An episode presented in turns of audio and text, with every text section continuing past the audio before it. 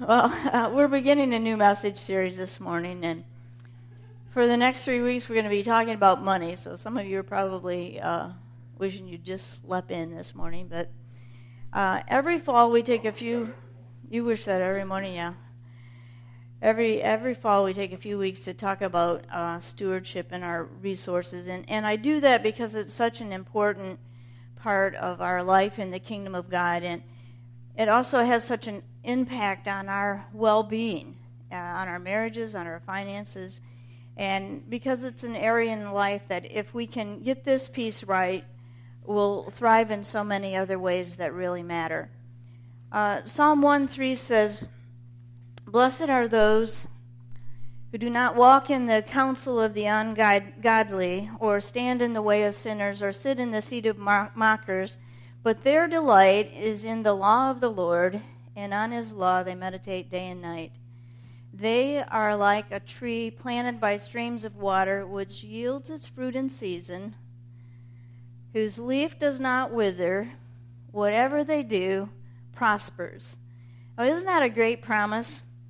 Uh, and in that passage, there's a promise that if we delight in God's word, know what it says, and then put those teachings to practice in our life, that we will be like a tree planted by streams of water, which yields fruit in season, uh, whose leaf doesn't wither. You know, your life's not falling apart, there aren't things dying in your life.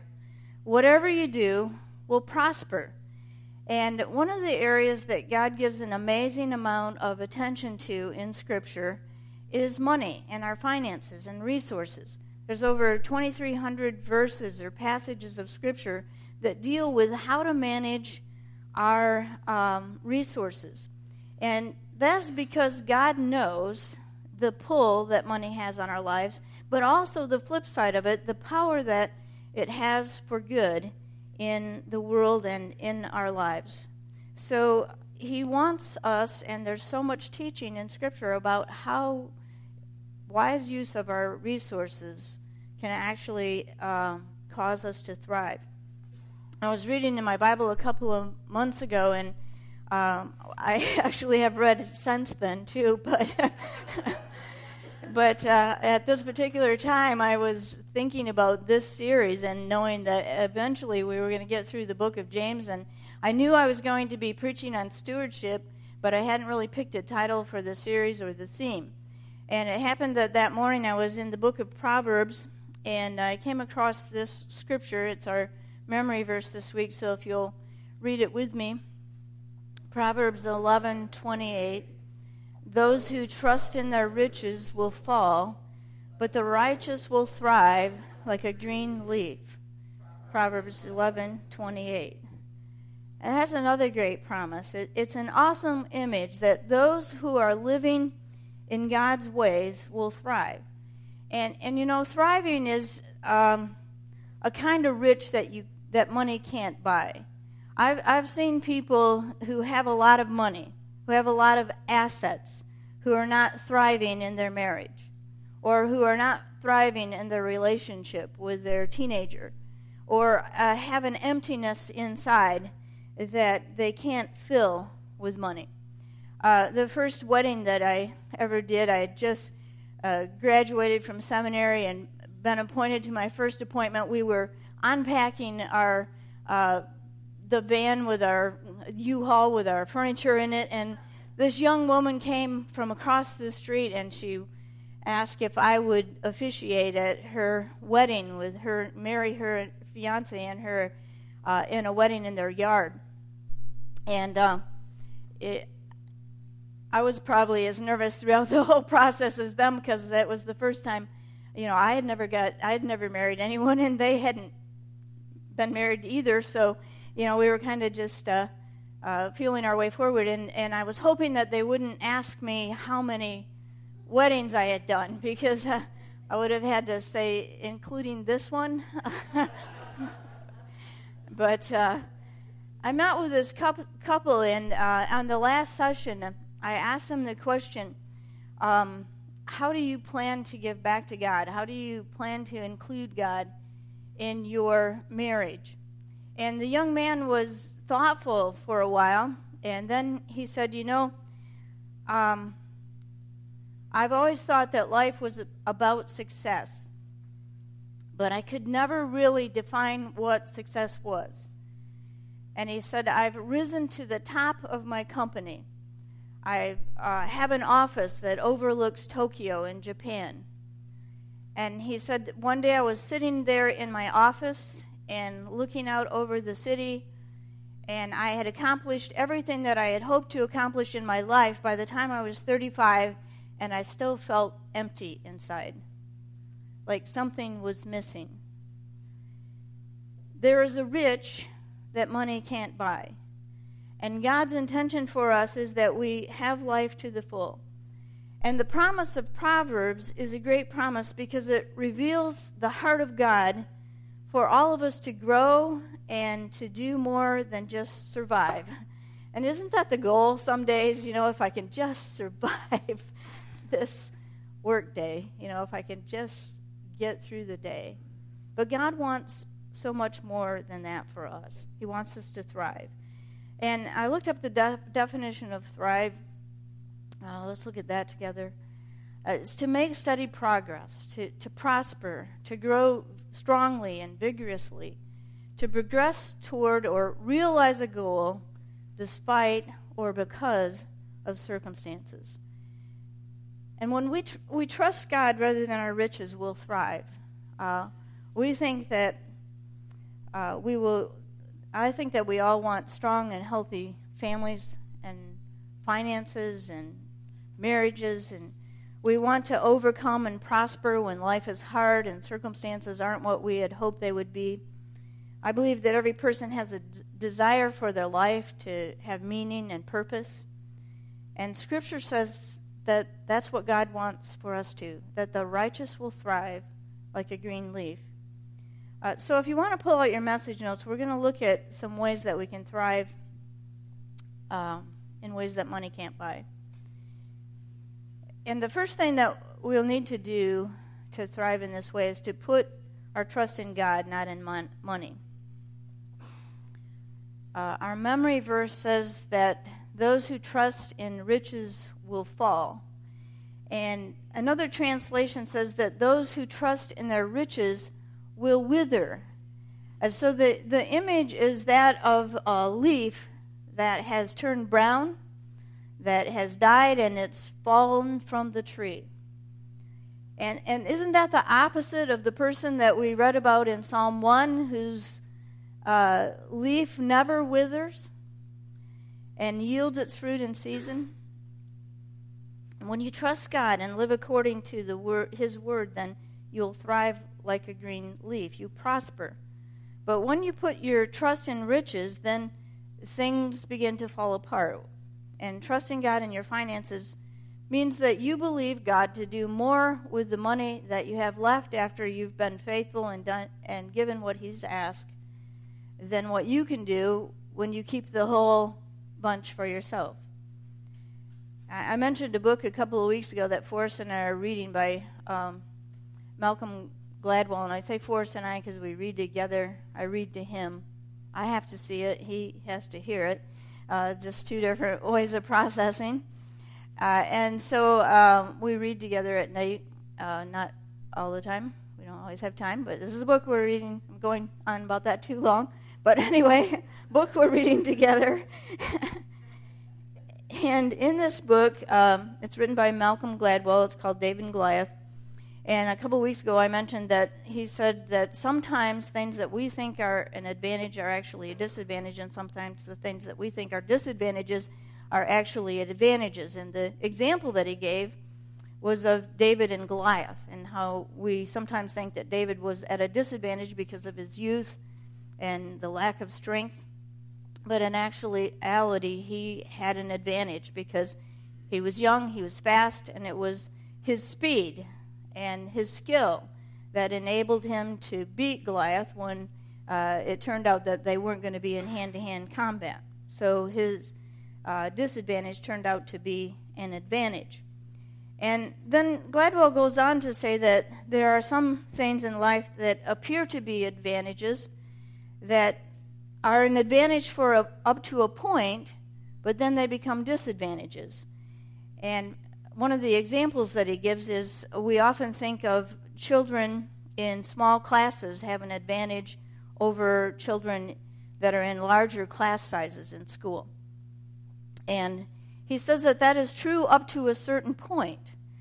But when a class size falls below 14, then the small class size actually becomes a disadvantage.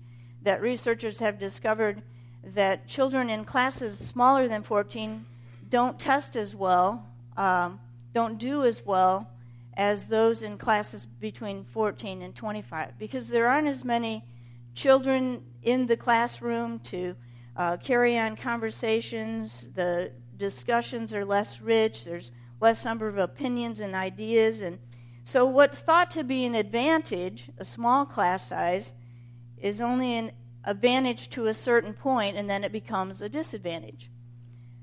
And we find this to be true in Scripture as well in regards to money.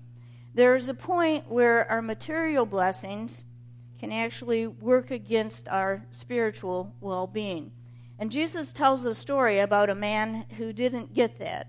And it's in uh, Luke 12. If you want to turn in your Bibles, we're going to uh, look at that story. Luke 12, it starts in verse 16. And uh, he told them this parable. This is Jesus talking to the crowds, and he says, The crowd, the ground of a certain rich man yielded an abundant harvest. So he's already rich and he has an abundant harvest. And he thought to himself, What shall I do? I have no place to store my crops. Then he said, This is what I'll do. I'll tear down my barns and build bigger ones, and there I will store my surplus grain. And I'll say to myself, Self, you have plenty of grain laid up for many years. Take life easy, eat, drink, and be merry. But God said to him, You fool, this very night your life will be demanded from you. Then who will get what you've prepared for yourself? This is how it will be with those who store up things for themselves, but are not rich towards God. So, so here's a man. Uh, he finds himself with an abundance of possessions. He already had enough now he has more than enough. And he falls into a trap that w- that's easy for us to fall into today. Uh, we all need food and clothing and material possessions to live. But there's a point in which we have more than enough, and at that point, we're in danger. Uh, what seems to be an advantage actually becomes a disadvantage for us. And one of the dangers is that we'll begin to trust in the money instead of in God. And the second danger is that we would see this abundance that we have been given and decide to store it up for ourselves and forget to be rich towards God. And that's the point at which God called the farmer foolish. Uh, that's the point that his riches that had been an advantage to him became a disadvantage. And so, the second key to thriving in ways that money can't buy is to recognize that God blesses you so that you can be a part of something bigger than yourself. God blesses us to be a blessing to others. And, and God blesses all of us. So we are the rich farmer in this story. If you own a car, you're in the top 1% in the world. And we get to choose what we'll do with our resources. We can store them up, we can use them in ways that don't have eternal significance, or we can see our resources as something that God has given us as an invitation to experience the joy and fulfillment of being involved in what God is doing in the world. And God gives us good things for our enjoyment. Um, he does and He wants us to enjoy them. But He gives us more than we need so that we can participate in something that has forever impact. So if You look at look at the scripture with me from uh, 1 Timothy 6, 17 through 19. Command those who are rich in this present world not to be arrogant nor to put their hope in wealth, which is so uncertain. Isn't that true? Uh, isn't that true? okay. Thought we got stuck there for a second. But to put their hope in God, who richly provides us with everything for our enjoyment. Command them to do good, to be rich in good deeds, and to be generous and willing to share. In this way, they lay up treasure for themselves as a firm foundation for the coming age, so that they may take hold of the life that is truly life. Living, living a self centered life is not truly life. It's when we put God and His kingdom in the center that we experience the richness that money can't buy. And when you begin to see the things that God has given you as something that you're that he intends for you to share and pass on to others and bless others with, then you begin to experience some blessings that go beyond anything that money can buy. Uh, you will experience freedom from a self-centered life. You experience freedom from worry because God says that if you are following His word and living according to His plan, that you don't have to worry about your finances. That if you are giving the first part to Him, then He'll take care of the other part. That He'll take care of what's left. So you, you get to be free from worry. And you get the joy and peace of knowing that you've made an investment in something that is eternal, that's bigger than yourself. Uh, when we see kids like this up front, I mean, you are a part of that. That's they are we have that kind of ministry because of your generosity. And when we see those kinds of things, when people get fed, when hungry people get food, when people get clothing at the free store, all those kinds of things bring an inner joy and contentment and satisfaction that you cannot buy. And you're a part of that. When we celebrate baptisms, when people come to faith in Jesus Christ, and, and we know that uh, we're a part of that, that our gifts, our generosity made that possible, then there's something about that. That's a, that's a true wealth, and that's being rich towards God. Then the third way that we can thrive in money that uh, ways that money can't buy is to recognize and be grateful for the blessings that God has already given you. A few summers ago, our daughter in law uh, lost her wedding band. She had put sunscreen on her three boys, and she took the wedding her wedding rings off and put them on the counter when she was putting the sunscreen on the kids. And when she went back for it a little bit later, the wedding band was gone. The engagement ring was there, but the wedding band was gone. So she started looking frantically for it. Finally, decided she needed to see if the boys knew anything about it. And sure enough, um, Drew, who was four years old at the time, had taken the ring and was pretending that he was Frodo in Lord of the Rings. and uh, the last time that he saw the ring of power, uh, he had left it on the porch. And of course, you know, hours later, it wasn't there, it was gone. They looked all over and couldn't find it.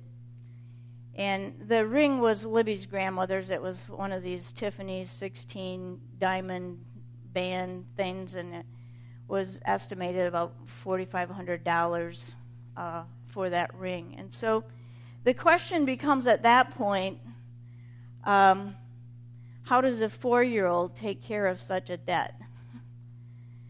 And Sean and Libby could correct him and uh, speak to him about losing it, which I'm, which I'm sure that they did.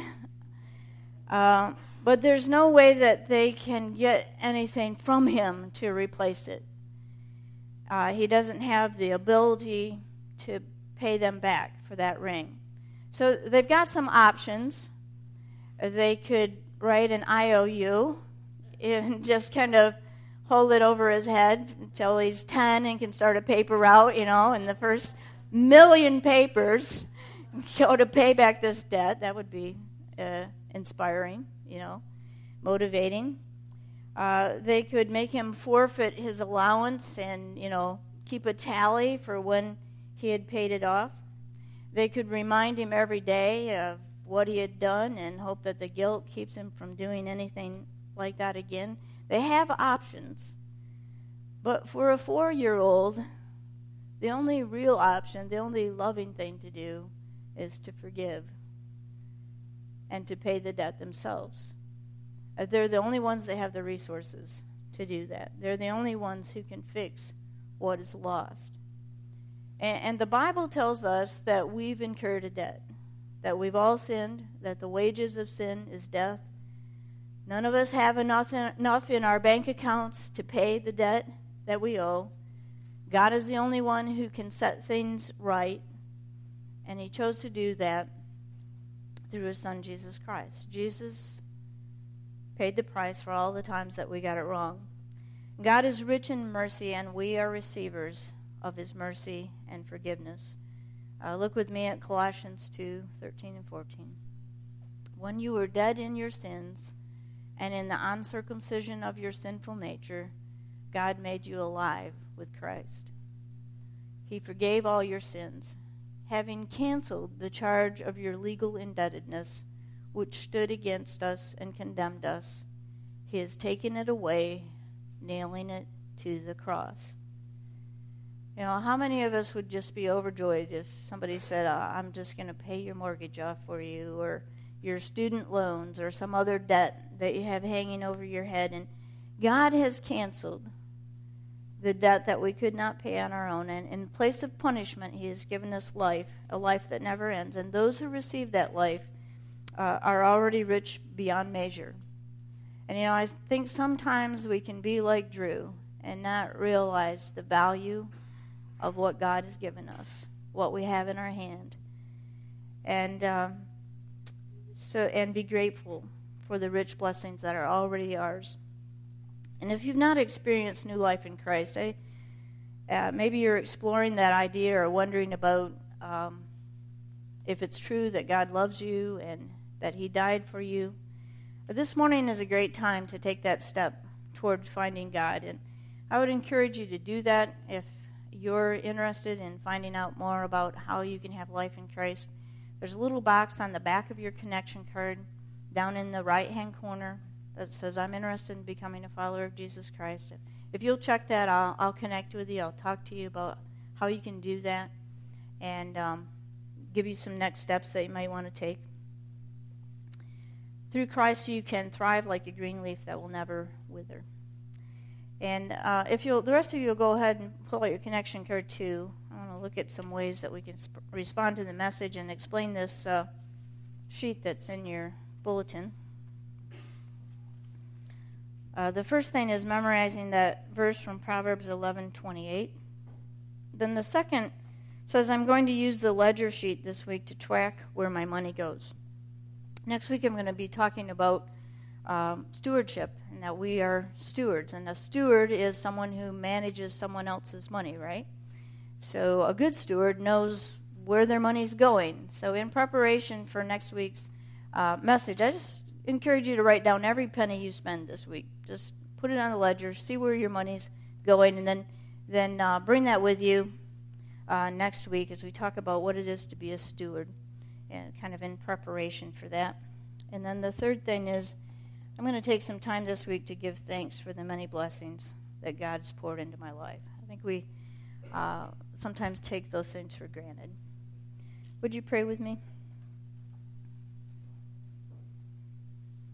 Lord God, I thank you for your word and that you don't just leave us trying to figure out how to get through life well, that you give us clear guidance that you show us the way, that you teach us how to, to live and to, to thrive, to succeed in ways that really matter.